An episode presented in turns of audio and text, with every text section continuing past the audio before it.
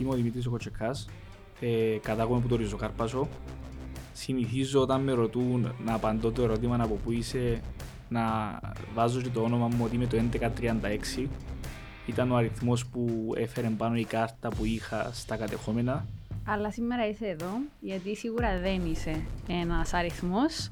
Εγώ έζησα σε περίοδο που χαρακτηρίζει για τους εγκλωβισμένους ο φόβος και η ανασφάλεια. Ίσως η δική σας η πραγματικότητα δεν ήταν η πραγματικότητα που ίσχυε και για άλλον κόσμο. Πώς ήταν τα Χριστούγεννα σας στο Ριζοκάρπασο; Ε, φτάναμε στο σπίτι την πρώτη μέρα που είναι η ανάμνηση που έχω και εγώ και τα αδέρφια μου πολλά εντονή και βλέπαμε ένα σπίτι σκοτεινό και απρόσιτο. Τι είναι το Ριζοκάρπασο για σένα, με μία λέξη. Το ριζοκάρπασο μπορώ να το χαρακτηρίσω ως τόπο διαλογισμού. Ήρθε μια Παρασκευή Χριστιανά που απλά ε, εμάζεψα τα πράγματα μου και ήθελα να σηκωθώ να φύγω.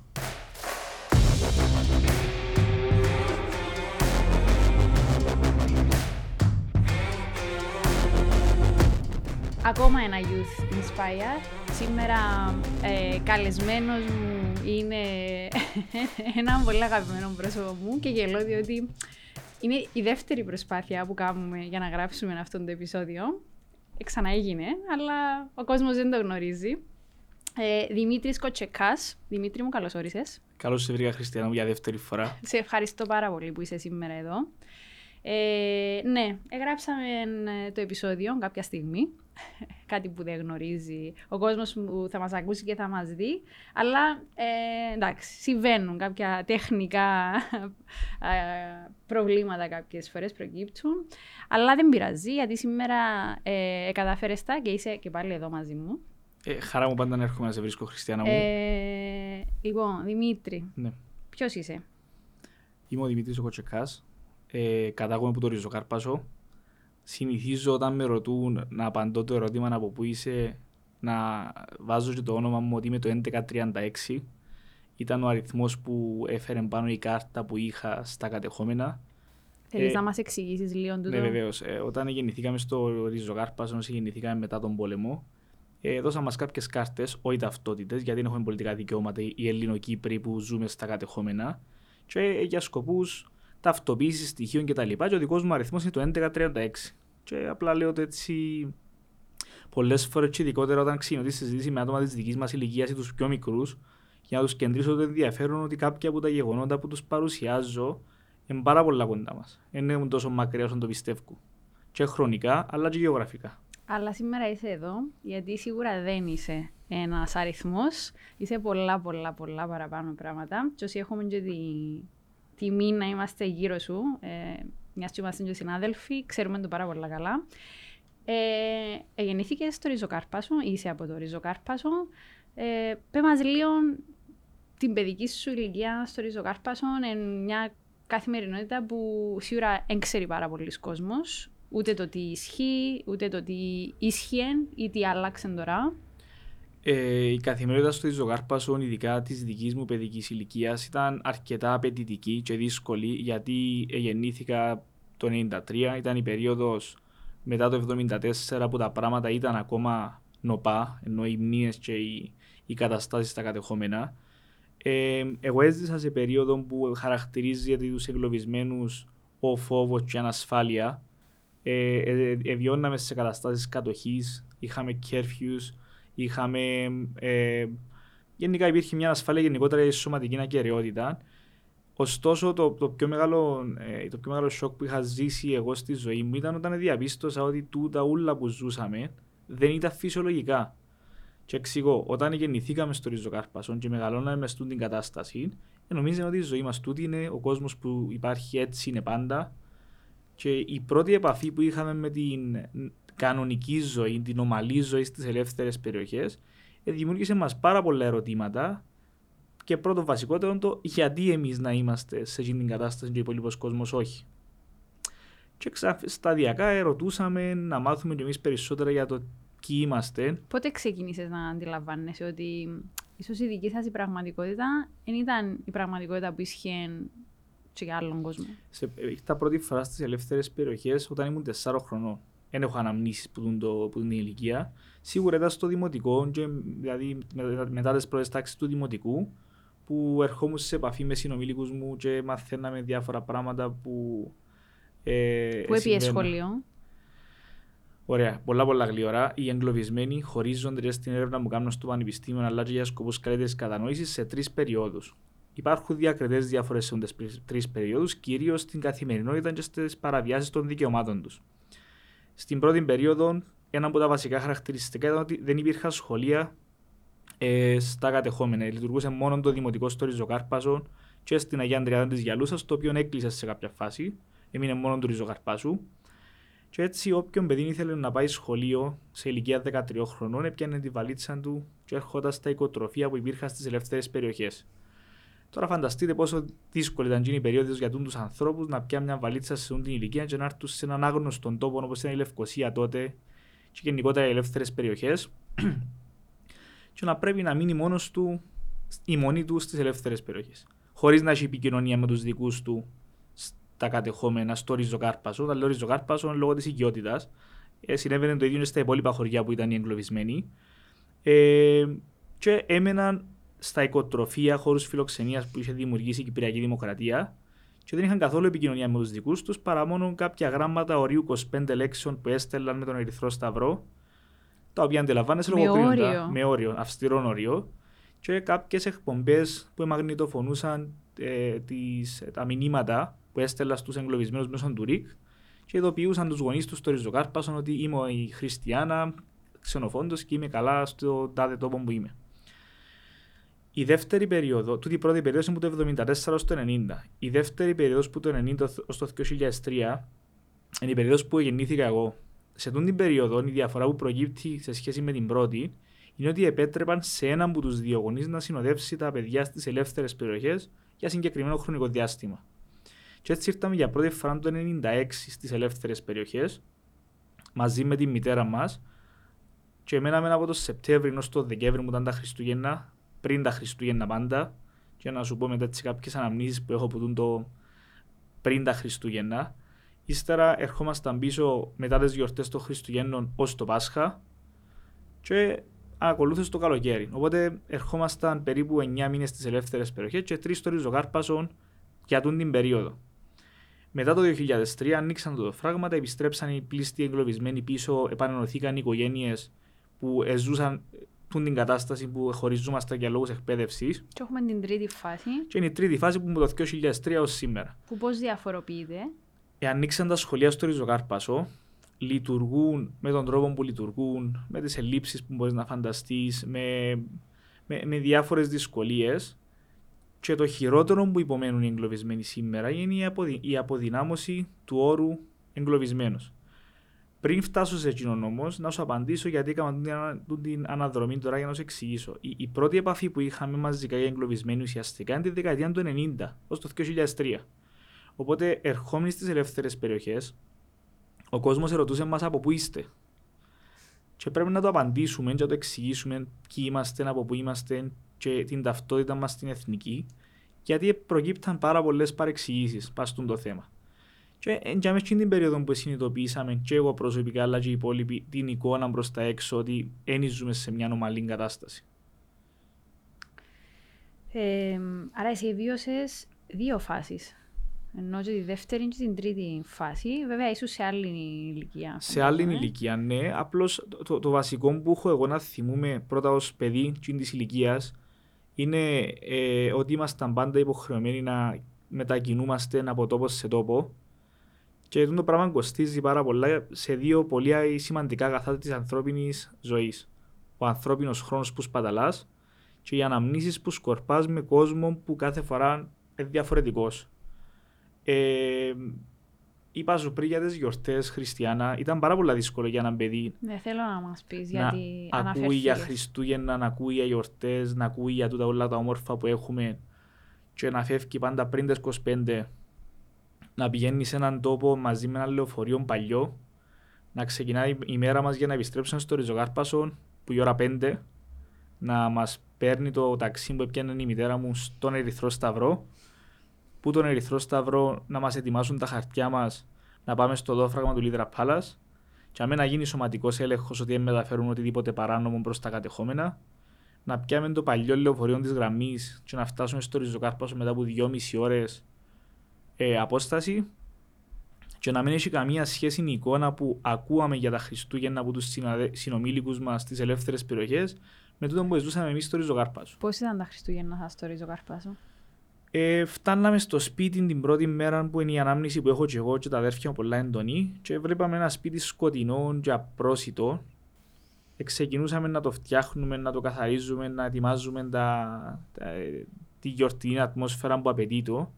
Και έρχεται κάθε φορά ένας με γένεια τιμέλητο και προσέγγιζε μας για να μας αγκαλιάσει. Τούτη είναι η εικόνα που έχω για τα Χριστούγεννα και τον πατέρα μου εγώ για την παιδική ηλικία. Ένας άνθρωπος ξένος προς εμάς, λόγω των καταστάσεων, δεν τον θυμούμασταν. Εγώ ήμουν 3-4 χρόνια όταν ήρθα και η αδερφή μου η Λουκία ήταν ενός. Άρα η μικρή της οικογένεια. Είμαστε 7. 7. Η μικρή της οικογένειας δεν είχαμε καμία εικόνα για τον πατέρα μας ε, να τον ζήσουμε. Και ήταν πάρα πολύ δύσκολο ε, το συγκεκριμένο βίωμα γιατί κουβαλούμε το μέχρι και σήμερα να δυσκολευόμαστε γενικότερα να συνδέσουμε τις όμορφες αναμνήσεις με το που κάνουμε στην πραγματικότητα. Πότε έζησες, ε, θέλω να πω κανονικά Χριστούγεννα, αλλά διαφορετικά Χριστούγεννα, έτσι όπως σου τα περιεγράφαν οι συνομιλίκοι σου κάποτε; Λοιπόν, πριν λίγο καιρό είχα μια συζήτηση με κάτι φίλους και το είχα αναφέρει για πρώτη φορά και θα το αναφέρω για δεύτερη φορά τώρα και νιώθω, το, νιώθω πολλά έτσι οικία να σου το πω ακόμα είναι ζήσα, δεν νιώθω άνετα στις γιορτές. Και τώρα επειδή κάνω το διδακτορικό, έχω την, ε, τη δικαιολογία του «εκάλεσε με χριστιανά σπίτι της, αλλά έμαρε χριστιανά μου έχω θυκεύασμα. Ενώ Άρα αποφεύγεις τα Αποφεύγω γενικά τις γιορτές ακόμα, νιώθω πάρα πολλά πολλά. Ξεκινά μια, πες σαν τώρα που είναι 15 Αυγούστος, και αν είμαι μια φάση ότι όλοι πάνε διακοπές, όλοι να κάνουν κάτι ξέγνιαστο και εγώ νιώθω ότι δεν έχω, έχω τη δυνατότητα να το κάνω. Και έχω τη δικαιολογία ότι έχω κάτι άλλο να κάνω και αποφεύγω πάρα πολλά τις κοινωνικές συναθρήσεις γιατί νιώθω άβολα. Ε, λοιπόν, να πούμε στον κόσμο ότι είσαι διδακτορικός φοιτητής στο τμήμα.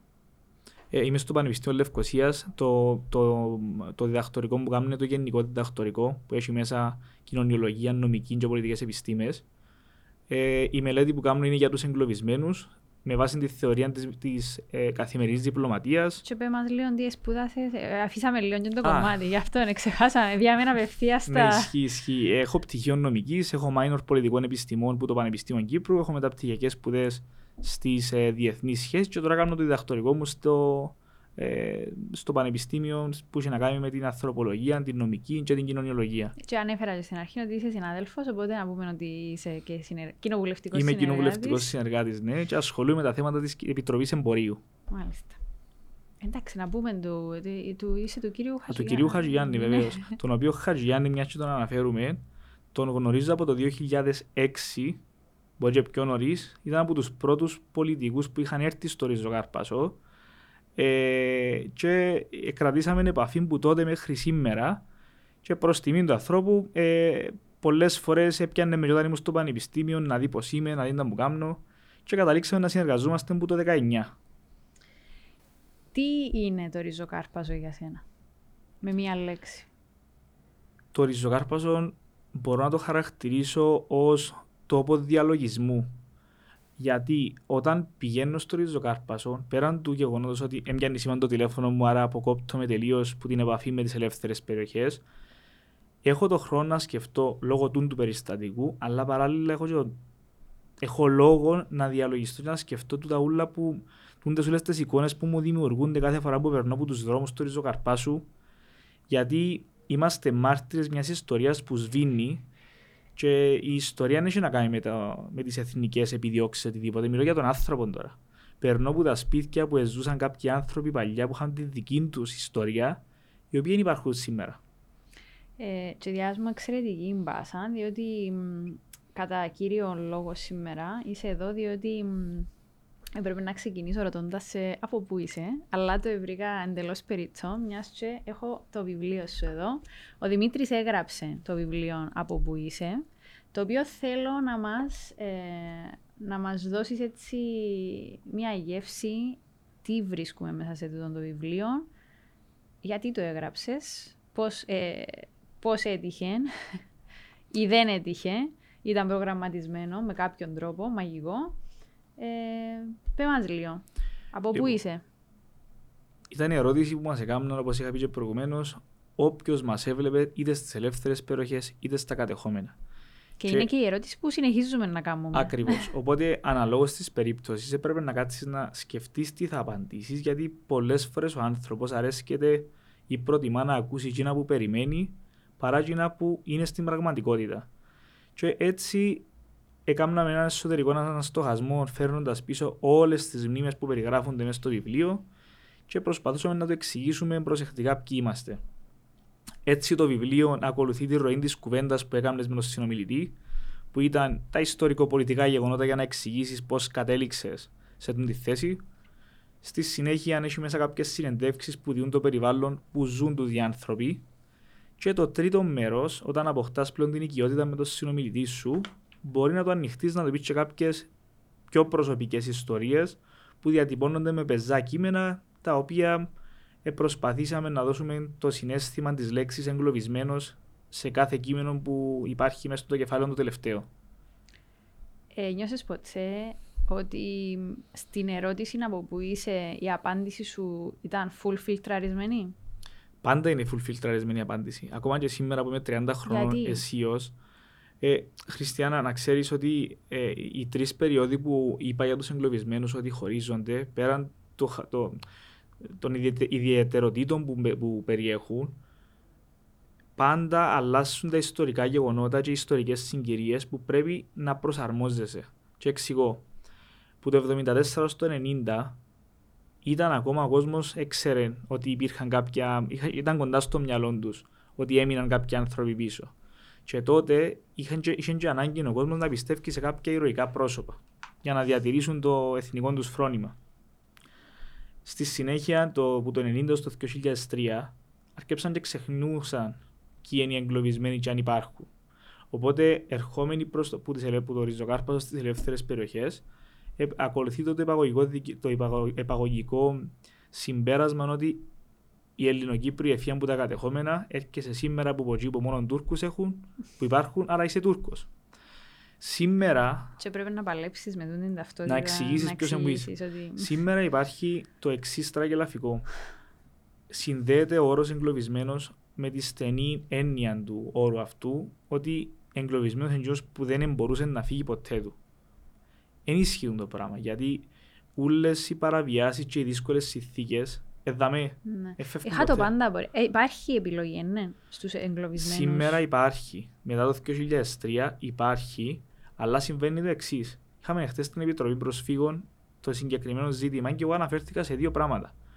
Πρώτον, ότι η ίδια η υπηρεσία δεν κατάφερε ακόμα μετά από τόσα χρόνια να δημιουργήσει κατάλογο που να ξέρει ποιος είναι ποιος. Για παράδειγμα, να πάω σήμερα εγώ που δεν μένω στο Ριζοκάρπασο, δεν θα πιστοποιήσουν ότι έζησα και γεννήθηκα και έζησα στο Ριζοκάρπασο. Θα πούν ότι ο Ανδρέας και η Μαρία Κοτσεκά είναι εγκλωβισμένοι στο Ριζοκάρπασο και ο Δημήτρης είναι, ο γιος τους. Τούτο είναι πολλά παράλογο γιατί η ίδια η Κυπριακή Δημοκρατία δεν ε, θα μιλήσω για τα κατεχόμενα. Τα κατεχόμενα είναι μια κατάσταση που την αναμένεις. Ότι προσπαθούσαν πάντα να, να, να εκδιώξουν τους εγκλωβισμένους με τους τρόπους τους. Τούτο που με εξοργίζει εν τούτο. Και το δεύτερο σημείο που αναφέρθηκε χτε, και πάλι θεωρώ ότι στο καμιλίζουμε, όπως έχω πει το 2004 ανοίξαν τα σχολεία στο Ριζοκάρπασο οι μαθητές επιστρέψαν πίσω σταδιακά η πρώτη φουρνιά το 4 και η δεύτερη φουρνιά το 5. Τα σχολεία Κίνα, το γυμνάσιο του Ζωγαρπάσου, υπολειτουργούν λόγω των συνθηκών, της απόστασης, αλλά και πολλές φορές της υλικοτεχνικής υποστήριξης. Οι μαθητές δεν είναι του ίδιου επίπεδου με τους μαθητές των ελευθερών περιοχών. Και είχαμε μια συνάντηση με την Υπουργό Παιδείας πριν ένα μήνα και της ανέφερα ότι ένα από τα βασι... μια από τις βασικότερες παραβιάσεις που υπομένουν οι εγκλωβισμένοι τώρα είναι η αφαίρεση του δικαιώματος της επιλογής.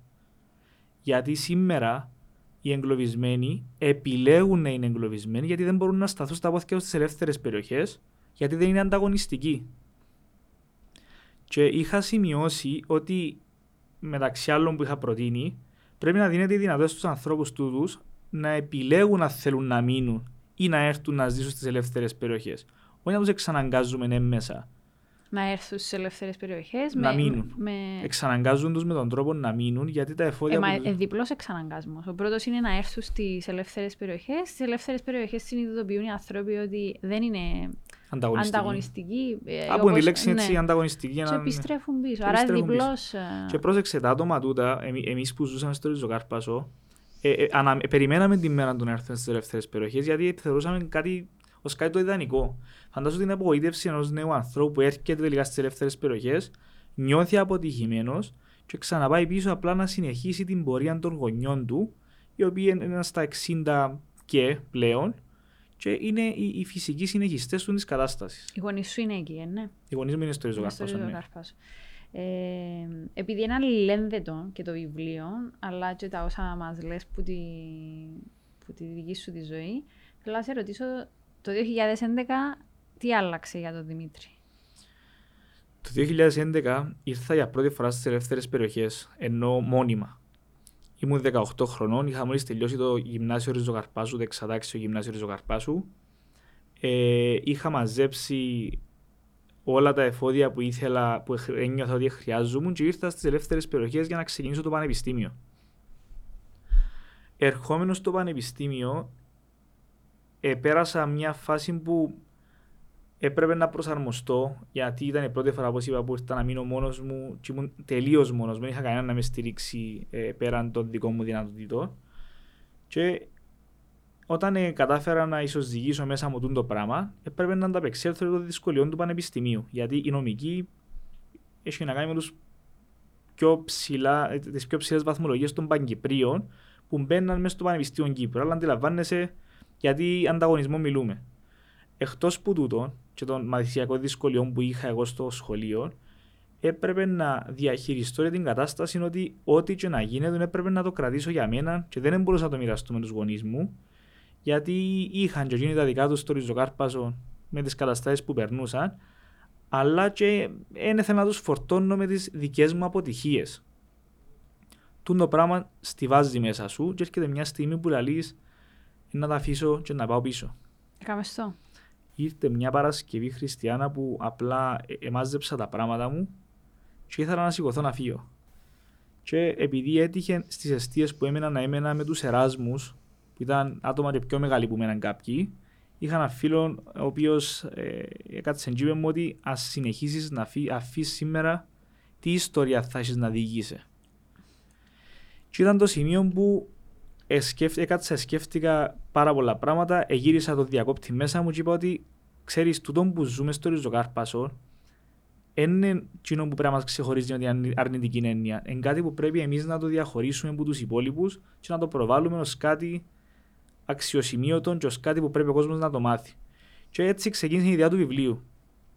Όταν έκατσα μια ημέρα όπως γράφει και στην, στην εισαγωγή και είδα κάποιες καταστάσεις που ε, ε, διαχώριζαν τη ζωή στις ελεύθερες περιοχές τελείως που τη ζωή στα κατεχόμενα, ώστε να μην υπήρχε το πρόβλημα πέραν του πενταδαχτύλου. Έκατσα, έγραψα το, ξεκίνησα, έγραφα τα κείμενα που περιγράφονται μέσα στο βιβλίο. Και ο σκοπός ήταν καθαρά ενημερωτικός πάντα, γι' αυτό και το βιβλίο διατέθηκε και στις τέσσερις εκδόσεις με καθαρά φιλανθρωπικό σκοπό. Τα καθαρά έσοδα διατεθήκαν σε φιλανθρωπικούς οργανισμούς. Και έχει σκοπό μόνο την ενημέρωση του κόσμου. Μάλιστα. Ε, Πού το βρίσκουμε, μιας και ανέφερε το, το βιβλίο; Ε, υπάρχει στα βιβλιοπολία, ε, συγκεκριμένα στο Πάργα είναι πάρα πολλά ε, πιο δραστήρια ενώ υπάρχει διάθεση του συγκεκριμένου βιβλίου. Ε, Όποιος άλλος ενδιαφέρεται για το βιβλίο μπορεί να ρωτήσει στα βιβλιοπολία και σε, σε λίγες μέρες μπορεί να τους πάρουμε αν υπάρχει έλλειψη. Ε, θα ρωτήσω αν έχει απήχηση, διότι είμαστε ήδη στην Τετάρτη έκδοση ναι. του. Ο κόσμος αγκάλιασε το. Είχα μια προτροπή πριν δύο χρόνια από έναν πρώην καθηγητή μου που ήταν στο Ριζοκάρπαζο να το στείλουμε στο Υπουργείο Παιδείας να αξιολογηθεί για να μπει στις σχολικές βιβλιοθήκες. Και από το Σεπτέμβριο του 2022 είναι στις σχολικές βιβλιοθήκες. Στα σχολεία μέσης εκπαίδευσης. Οπότε ε, έμαθαν το και πάρα πολλοί μαθητές. Και εντζάμε που ήρθα σε επαφή εγώ εκτεταμένα με κόσμο της ηλικίας. Γιατί κάνουν και κάποιες παρουσιάσεις, ας πούμε, στα σχολεία, μιλώ με τους μαθητές στο πλαίσιο των μαθημάτων της ιστορίας κτλ και του στόχου δεν ξεχνώ, υπάρχει ακόμα στόχος δεν ξεχνώ. Ε, και έτσι μιλώ με τα νεαρά άτομα και εξηγώ τους τούτες τις καταστάσεις όλες. Και δεν ξέρω, επειδή είμαι κοντά στην ηλικία τους, παρακολουθούν πάρα πολλά προσιλωμένα. Και αυτό είναι κάτι που με χαροποιεί πάρα πολλά. Εντάξει, νομίζω ότι ένας μύθος το ότι οι νεαρότεροι δεν τους κοφτεί είναι και το πώς να τους παρουσιάσεις κάποια πράγματα. Υπάρχει μια αλήθεια και μέσα στο το βιβλίο που θεωρώ ότι μπορούν να τη διακρίνουν. Μια αλήθεια που είναι πάρα πολλά κοντά, είπαμε το και γεωγραφικά και χρονικά είναι μακριά τους. Δηλαδή, εγώ με τον τελειόφιτο το φετινό έχω 12 χρόνια διαφορά. Είναι τη απαγορευτική διαφορά που να πει ότι εντάξει, είναι άλλη γενιά. Και υπάρχουν άτομα της δικής τους ηλικίας που ζουν μες στην κατάσταση και εν τούτες οι ηλικίες τώρα οι νέοι μας που να έρθουν, να, που να κληθούν τα επόμενα χρόνια να απαντήσουν σε δύσκολα ερωτήματα όπως η ενδεχόμενη λύση του Κυπριακού ή πιο βαθιστόχαστρα όπως η έπικη; Ε, το βιβλίο είναι μια προσωπική αποτύπωση γεγονότων, στιγμών. Πώς θα το περιεγράφεις. Ε, είναι όσα άκουσες ίσως και από άλλους ανθρώπους, τι συνοθήλευμα έχουμε στα χέρια μας; Το βιβλίο το συγκεκριμένο ξεκίνησε που την παρατηρητικότητα και τις απορίες που είχα από παιδική ηλικία. Δηλαδή, τούτα όλα τα ερωτήματα που μαζεύκονταν και ενδεχομένως να μην είχα ποτέ την δυνατότητα να τα απαντήσω, ξεκίνησα να ρωτώ τους πιο παλιούς, την οικογένεια μου αρχικά, μετά ο κύκλος μεγάλωνε, πήγαινα στους πιο κοντινούς ανθρώπους εκτός της οικογένειας και ούτω καθεξής. Και κατέληξε να είναι πέραν των προσωπικών εμπειριών, που ξέρεις, με τις γενιές που είπα προηγουμένως στις τρεις περιόδους, δεν και πολύ ενδιαφέρουν να που ζούσα εγώ με το κοινό που ζούσε ο, ο αντίστοιχος εγκλωβισμένος. Απλά συμπληρώναμε τα κενά. Δηλαδή κάτι που εγώ δεν είδα, γιατί έμενα στη Λάρνακα και εσύ που είσαι στη Λευκοσία, αν είδες το, ε, συμπληρώναμε το. Οπότε είναι και προσωπικές εμπειρίες και οικογενειακές εμπειρίες, αλλά κυρίως εμπειρίες όλων των εγκλωβισμένων που συνάντησα σε αυτή την πορεία. Ε, θέλω να εστιάσω στο γκίκεν η ώρα. Να σε ρωτήσω καταρχάς, ναι. είναι και η ώρα, τι είναι η ώρα, όξα; Ε, θεωρώ ότι ε, βαδίζουμε σε ε, πολλά περίεργα μονοπάτια τώρα και πρέπει να το συνειδητοποιήσουμε ότι ε, η ώρα ίσως επέρασε και έπρεπε να ή, ήδη να λάβουμε κάποιες αποφάσεις γιατί με όλον τον σεβασμό βλέπω και τα υπόλοιπα θύματα του πολέμου που πλέον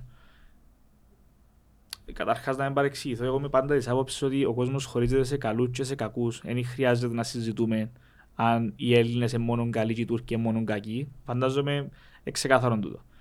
Ε, τα άτομα που θα κληθούν να λάβουν τις αποφάσεις για τον κόσμο πρέπει να καταλάβουν ότι ώσπου τα χρόνια περνούν και το πρόβλημα διονύζεται δεν είναι προς όφελος του Κυπριακού λαού, γιατί ε, δεν θα ασχοληθεί κανένας παραπάνω με τη λύση του, του προβλήματος αν δεν αν, αν οι ίδιοι εμείς δεν ξέρουμε τι θέλουμε.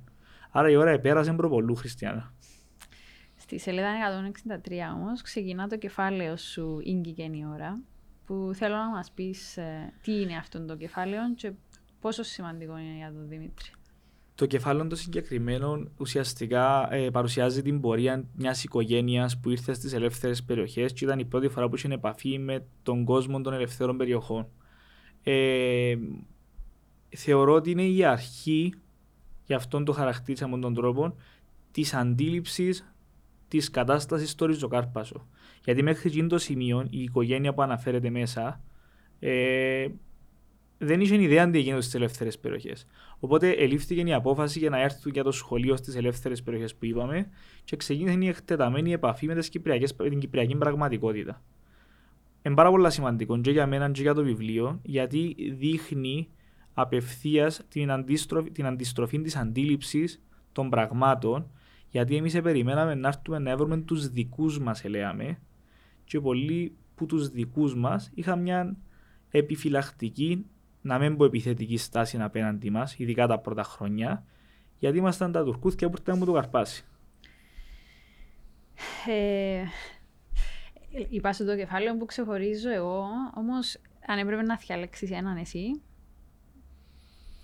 Καταλαβαίνω ότι εντάξει, είναι δικό σου το βιβλίο, αλλά ένα. Αν έπρεπε να διαλέξει ένα, και να μας δώσεις και μια μικρή εξήγηση γιατί. Εντάξει. Ε, εγώ θα έλεγα το, το κομμάτι που ε, με κάνει πολλές φορές τη νύχτα να ψυχοπλαγώνουμε είναι το κεφάλαιο με το, το, κεφάλαιο, το, το κείμενο που, που έχει τον τίτλο «Αρωθυμώ το σπίτι μου». Τούτο το κεφάλαιο περιγράφει, καταρχάς η λέξη αρωθυμό, ξέρετε τι σημαίνει; Ε, ναι. Ωραία. Α πούμε και για τα παιδιά που μπορεί να μην ξέρουν, τους συνομήλικους που ενδεχομένω να το ξανάκουσαν. Αρωθυμό σημαίνει φοβά, φοβάμαι με τρομάζει κάτι, με την Κυπριακή, στην Κυπριακή διάλεκτο. Ε, εν το κεφάλαιο που ένας πατέρας, ο δικός μου πατέρας και ο κάθε πατέρας που έζησε μες στην κατάσταση, ο οποίος την περίοδο 90-2003 έμεινε στο ριζογάρπασο μόνος του, μακριά από την οικογένεια του για να κρατήσει το σπίτι. Για να μπορούν να έχουν τα παιδιά του το σπίτι στο μέλλον. Γιατί η κατάσταση είναι προσωρινή. Έτσι έλεγαν πάντα. Και ο άνθρωπος σήμερα, αν κάποιος διαβάσει το συγκεκριμένο βιβλίο, αντιπαρέρχεται με τους φόβους του, τις νύχτες, αντιπαρέρχεται με τις απογοητεύσεις των καιρών και με τούτα όλα τα θέλω που δεν διεκδίκησε ποτέ του γιατί είσαι στο νου του πάντα την όμορφη μέρα που περιμέναν στο ριζοκάρπα σου. Και βλέπει την ιστορία των εκλογισμένων με μια απεσιόδοξη ε, οπτική γιατί έρχομαστε στο 2023 και βλέπεις για παράδειγμα τη δική μου οικογένεια από τα 7 παιδιά που είμαστε ο ένας να έμεινε στο ριζοκάρπασο και όλοι οι υπόλοιποι να μην έχουμε τρόπο να ταυτοποιήσουμε το από πού είμαστε. Πώς το μεταφράζεις τούτο όμως στη δική σου την πραγματικότητα και αντίληψη, το ότι που τα 7 παιδιά έμεινε ο ένας. Ε, ε, έμεινε επειδή επέλεξε το, επειδή ήταν γίνος ο διπλός εξαναγκασμός που είπαμε και πριν. Ε, νομίζω ο διπλός εξαναγκασμός που είπες προηγουμένως, γιατί είναι ο μεγάλος αδερφός που έμεινε, ο οποίος ήταν ο πατέρας μας στις ελευθερές περιοχές, σε μια πατριαρχική κοινωνία που ήταν εκεί προ το 90 ήταν ο πατέρας της οικογένειας σε ηλικίας 13-14 χρονών. Άρα πρόσεχε μας και ακόμα πρόσεχε μας, μακάρι να είναι καλά ο Λευτέρη. Ε, και ο άνθρωπος τούτος έμεινε στο ριζοκάρπασο γιατί είναι ο φυσικός συνεχιστής της υποχρέωσης των γονιών μας. Τούτος είναι ο λόγος που έμεινε. Δηλαδή έτσι το νιώθει και είναι ε, πάρα πολλοί που εντούν τη κατηγορία όπως το Λευτέρη, ειδικά της δικής του ηλικίας. Ε, είπες που, κάτι που μου άρεσε πριν, ότι ο κόσμος χωρίζεται σε καλό και κακό. Τίποτε παραπάνω.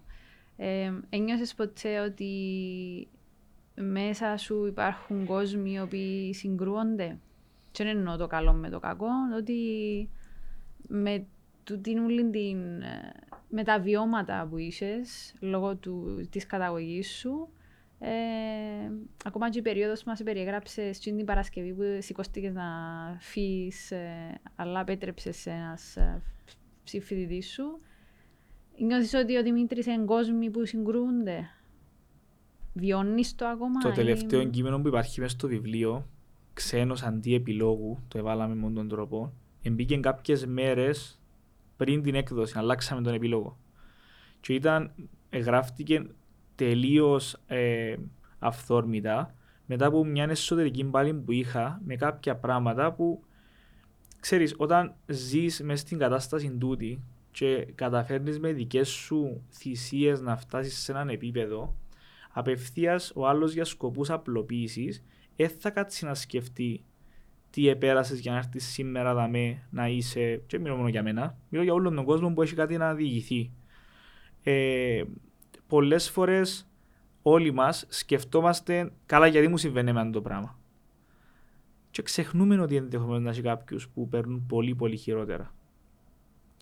Και η εσωτερική πάλι είναι κάτι που συμβαίνει τακτικά μέσα μου και είτε έχει να κάνει με απογοητεύσεις που συμβαίνουν γιατί είχα κάποιες προσδοκίες, είτε συμβαίνει για κάποιες ματαιόδεξες εικόνες που βλέπω ότι δεν έχουμε, έχουμε εικόνα του τι συμβαίνει στην άλλη πλευρά και νιώθω ότι είμαι σε δύο κόσμους που πρέπει να μεταφέρω τις πληροφορίες για τον έναν προς τον άλλον και το αντίθετο και πρέπει να παρουσιάσω γιατί πρέπει να είμαστε πολλά προσεκτικοί την καθαρή εικόνα χωρίς να δημιουργώ προπαγάνδα. Ε, τούτον πραγματικά πιέζει με εμένα πολλές φορές και αρκετές φορές, Χριστιανά, αν με ρωτήσει κάποιος από πού είσαι, λέω ότι είμαι Λευκοσία. Ειδικά αν καταλάβω ότι είσαι κάτι που, που σε κοφτεί και ιδιαίτερα ή θα ασχοληθείς, να αποφύγω εγώ ίδιος να απαντήσω, γιατί δεν ξέρω αν είμαστε όλοι οι συμπολίτες μας έτοιμοι να μάθουμε κάποιες αλήθειες. Εντάξει, εγώ νιώθω ότι έχω απέναντι με έναν άνθρωπο που έκαμε σοβαρή εσωτερική ε, ε, εντρίφησες το μέσα σου και φαντάζομαι και λόγω των όσων έζησες ή ακόμη βιώνεις ε, λόγω ακριβώς της καταγωγής σου. Όμως ε, είσαι και ένας άνθρωπος ε, πεισματάρης με την καλή την έννοια. Δηλαδή, πετυχαίνεις τους στόχους σου.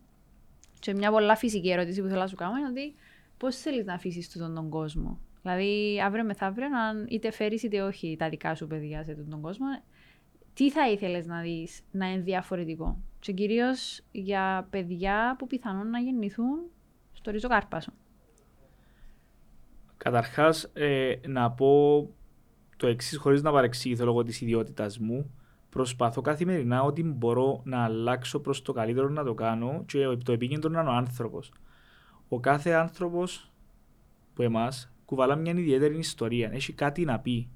Τούτο είναι το μότο που έχω πάντα από την ημέρα που ξεκίνησα να κάνω κάποια πράγματα και στο πανεπιστήμιο και λόγω του, του βιβλίου και γενικότερα της συναναστροφής μου με τον κόσμο στο πλαίσιο της κοινωνικοποίησης. Και γι' αυτό είσαι στη σωστή εκπομπή, επειδή εμείς μοιραζόμαστε την ιστορία του τον Και ευχαριστώ πάρα πολλά που, που, που, με, που με κάλεσες. Ε, οπότε η κάθε ιστορία που ακούω προσπαθώ να την αξιολογώ σωστά και όπου μπορώ να επέμβω για να βοηθήσω να το κάνω. Ε, εγώ θέλω να αφήσω πίσω με έναν κόσμο ο οποίος να νοιάζεται για τον άνθρωπο στην ουσία και όχι μόνο κατά περίπτωση και να διούμε έμφαση στα πράγματα που μπορούν να καλυτερέψουν τη ζωή μας και ενώνουν μας παρά σε εκείνα που μας χωρίζουν. Να μην δούμε σημασία δηλαδή σε καταστάσεις οι οποίες για... μπορεί να αντέξουν κάποιες ώρες ή κάποια λεπτά και να τα διατηρούμε μέσα μας για μέρες, για χρόνια και να μας χωρίζουν τον απέναντι που στην τελική ενδεχομένως να έχει μια ιστορία παρόμοια με τη δική σου που πρέπει να αξιολογήσεις. Ε, Βλέπω... Μπορεί να σε μπέρδεψα λίγο με το μου τώρα. Ε, με μπέρδεψες καθόλου. Γιατί να με μπέρδεψεις. Ε, εντάξει, επειδή ήταν λίγο... Ξέρεις, καμιά φορά, επειδή είμαι και overthinker, σκεφτούμε πολλά πράγματα ταυτόχρονα. Ο φίλος μου ο Στέφανος λέει ότι έχω και πρόβλημα στη συγκέντρωση, που είναι και αλήθεια του. Ε, αλλά, ξέρεις, ε, ε, ε, δύσκολο γιατί κάθε φορά που λέω κάποια πράγματα έρχονται και εικόνες μες στο μυαλό μου και προσπαθώ να περιγράψω τις εικόνες και οι εικόνες μπορεί να είναι άγνωστες προς τον συνομιλητή Οπότε προσπαθώ να έχω μια ίση γραμμή προς το συνομιλητή και αυτό που θέλω να περιγράψω. Πολλές φορές το καταφέρνω. Είσαι αυτό πολύ κατανοη... ε, ε, σε κατανοούμε απόλυτα. Είναι ξεκάθαρα τα όσα μας βάλεις. Δεν μας εσύχησες, μη μου αγχώνεσαι. Ε, απαγορευμένοι έρωτες. Εκκίνησε μου το ενδιαφέρον τώρα και είπα να σε ρωτήσω.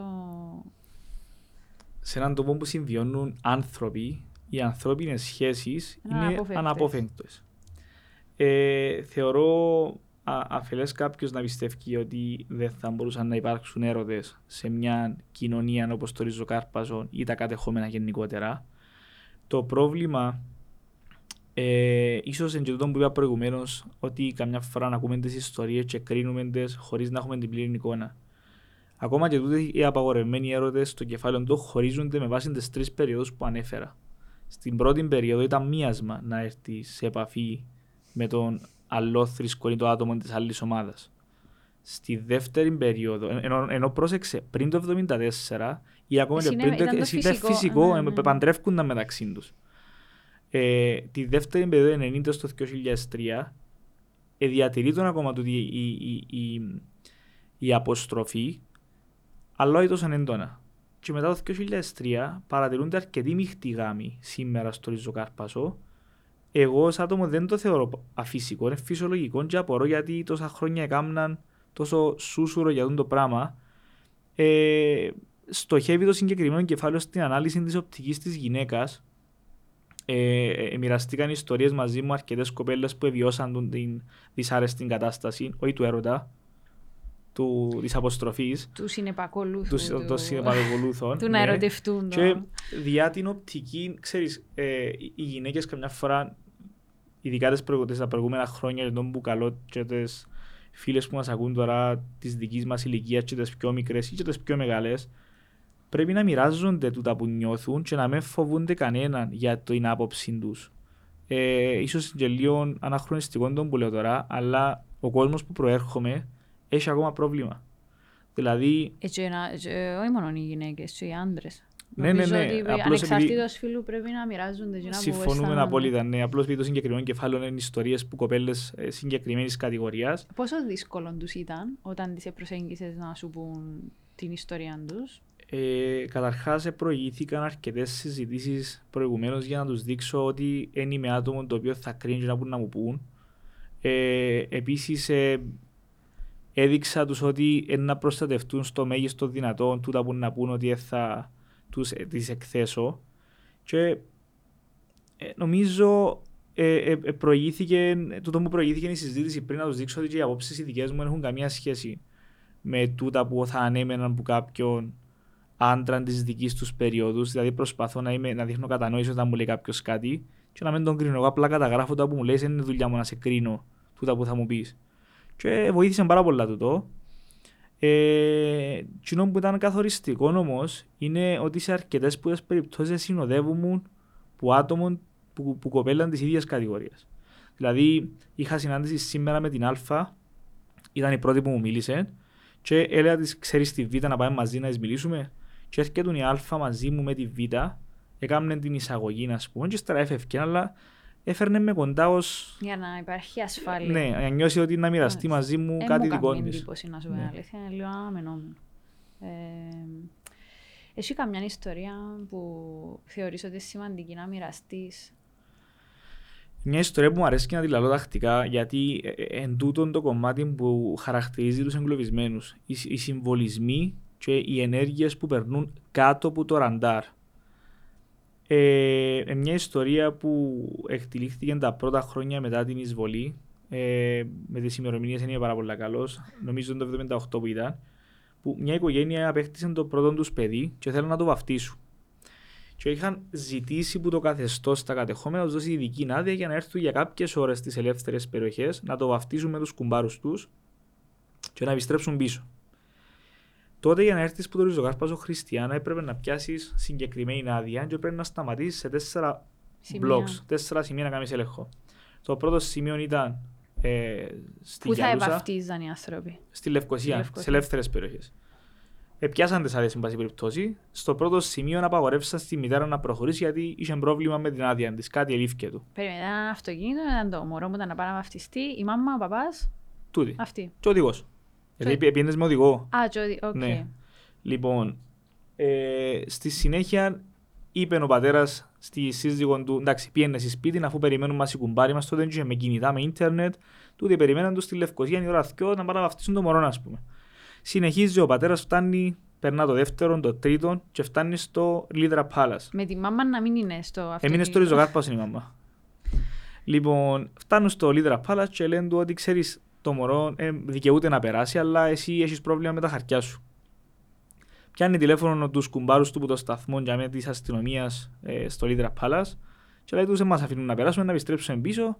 Και λένε του κουμπάρι του: Εντάξει, ήρθε στο στην απόσταση να έρθουμε να πιάσουμε το μωρό, να πάμε να το βαφτίσουμε, γιατί δεν ξέρεις αύριο μεθαύριο να μου ξημερώνει. Και υπάρχει η, η, η εξής μαρτυρία ότι δίνεται το μωρό πάνω που, το, που την πάραν του Λίδρα Πάλας να το πιάσουν οι κουμπάροι. Παίρνουν το να το βαφτίσουν, ας πούμε, ένα όνομα Παντελής Και βαφτίζουν το άλλο όνομα. και βαφτίζουν το Λευτέρι.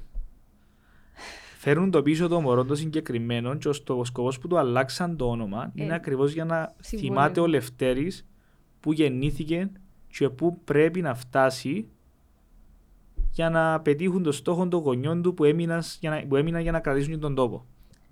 Έχουμε πάρα πολλά τέτοια ονόματα στο Ριζοκάρπασο που είναι πολύ ούχων Αγίων, ας πούμε η Αγάπη, η Ειρήνη, ο Λευτέρης. Ε, και έχουμε, είχαμε πριν τον πόλεμο έτσι ονόματα στο Ριζοκάρπασο. Ξέρεις, το κάθε χωριό έχει το δικό του Άγιο. Εμείς έχουμε τον Άγιο Συνέσιον, τον Απόστολο Ανδρέα, πολλά διαδεδομένα ονόματα για το Ριζοκάρπασο. Τούτα τα τρία δεν ήταν διαδεδομένα παλιά. Και υπάρχουν μετά το 1974 σε μεγάλη εντός εισαγωγικών κλίμακα λόγω της συμβολικής διάστασης που διούν. Είπα αυθόρμητα πολλά ωραία ιστορία, αλλά φαντάζομαι καθόλου ιστορία για τους γονιούς του, του μωρού. Ε, θα ήταν ενδιαφέρον να μάθουμε πώς αντιδράσαν όταν τελικά το μωρό βαφτίστηκε μάλλον. όνομα. Βαφτίστηκε μάλλον όνομα. Ξέρεις, δεν είναι κάτι το οποίο ε, αντιμετώπισαν εχθρικά, γιατί και εκείνοι στην καθημερινότητα τους ζουν με κωδικούς και συμβολισμούς. Άρα εφάνηκε τους ρομαντικό το ότι το όνομα που εδόθηκε στο μωρό είχε ένα συγκεκριμένο συμβολισμό. Μάλιστα. Ε, λοιπόν, ήρθε η ώρα να μας αφήσεις τη δική σου την ευχή, γραπτώς. Ε, αποφασίσαμε ότι θα έχουμε αυτόν το α, βιβλιαράκι με ευχές από όλους όσους και όλες όσες περνούν από το Youth Inspire Μμμ. για να μείνει κάτι στο τέλος, να το θυμόμαστε. Ε, να γράψω εδώ, Ναι, αριστερά. Οκ. Γράφω ό,τι θέλω. Ό,τι θέλεις. Εν εγώ μπορώ να το πιάσω. ε, και ένα θετικό μήνυμα που θέλεις να μοιραστείς ε, με όσους και όσες θα μας δουν, θα μας ακούσουν. Θέλω όλοι πάντα στη ζωή μας να ρωτούμε και να μαθαίνουμε, να ακούμε, να κάνουμε πάντα ένα βήμα πίσω που τα γεγονότα για να βλέπουμε το σύνολο της εικόνας και να είμαστε πάρα πολλά προσεκτικοί στο σημείο που θα αρκέψουμε να κρίνουμε κάποια πράγματα που αφορούν τους άλλους ανθρώπους. Είναι πολύ σημαντικό γιατί η, η μόρφωση είναι ένα εργαλείο που σε βοηθά στην κρίση Ωστόσο, η ικανότητα να ακούεις και να βλέπεις πιο καθαρά είναι το σημείο που είναι καθοριστικό. Άρα, καλώ τους φίλους και τις φίλες που μας ακούν πάντα να κάνουν ένα βήμα πίσω και να ακούν το συνομιλητή τους. Εγώ να σε ευχαριστήσω για ακόμα μια φορά που ήσουν εδώ, που μοιράστηκες τη δική σου ιστορία, ε, που ξέρω ότι είναι ιδιαίτερη, δύσκολη θα έλεγε κάποιος, και μπράβο σου για, το, για τα κότσα σου, α, να τη μοιράζεσαι. Ευχαριστώ πάρα πολύ Και για την νομίζω ότι πρόσκληση. διάς πάρα πολύ δύναμη και σε άλλα παιδιά που είτε είναι από το ριζοκάρπασο, ε, είτε και από το ριζοκάρπασο να μένει είναι, ε, από οπουδήποτε και αν προέρχονται. Εγώ παρακολουθώ τις εκπομπές που κάνετε και τις καλεσμένους που έρχονται κατά καιρούς και ιστορίες γενικότερα που έχουν οι νέοι να δείξουν είναι πάρα πολλά ελπιδοφόρες. Δεν μιλώ μόνο για τη δική μου την περίπτωση, μιλώ για τους ανθρώπους που γενικά έρχονται σε επαφή καθημερινά με τους συνομήλικους αλλά και τις προηγούμενες γενιές και φαίνεται ότι υπάρχει ελπίδα. Και μακάρι να έχεις τη δύναμη να συνεχίσεις να το κάνεις και να μας στηρίζεις δίπλα όσο σε στηρίζουμε. Ευχαριστώ ξανά. Καλή συνέχεια να πετύχεις όλα όσα θέλεις. Εγώ να περιμένω που να βγάλουμε το δεύτερο βιβλίο Αναμένουμε. ναι. ε, να είσαι ξανά εδώ. Ε, από πού είσαι, το βρίσκεται στα βιβλιοπολία, αλλιώς επικοινωνείτε απευθείας με τον Δημήτρη Κοτσεκά μας. Ακόμα ένα Youth Inspire έφτασε στο τέλος του. Ε, ραντεβού στο επόμενο.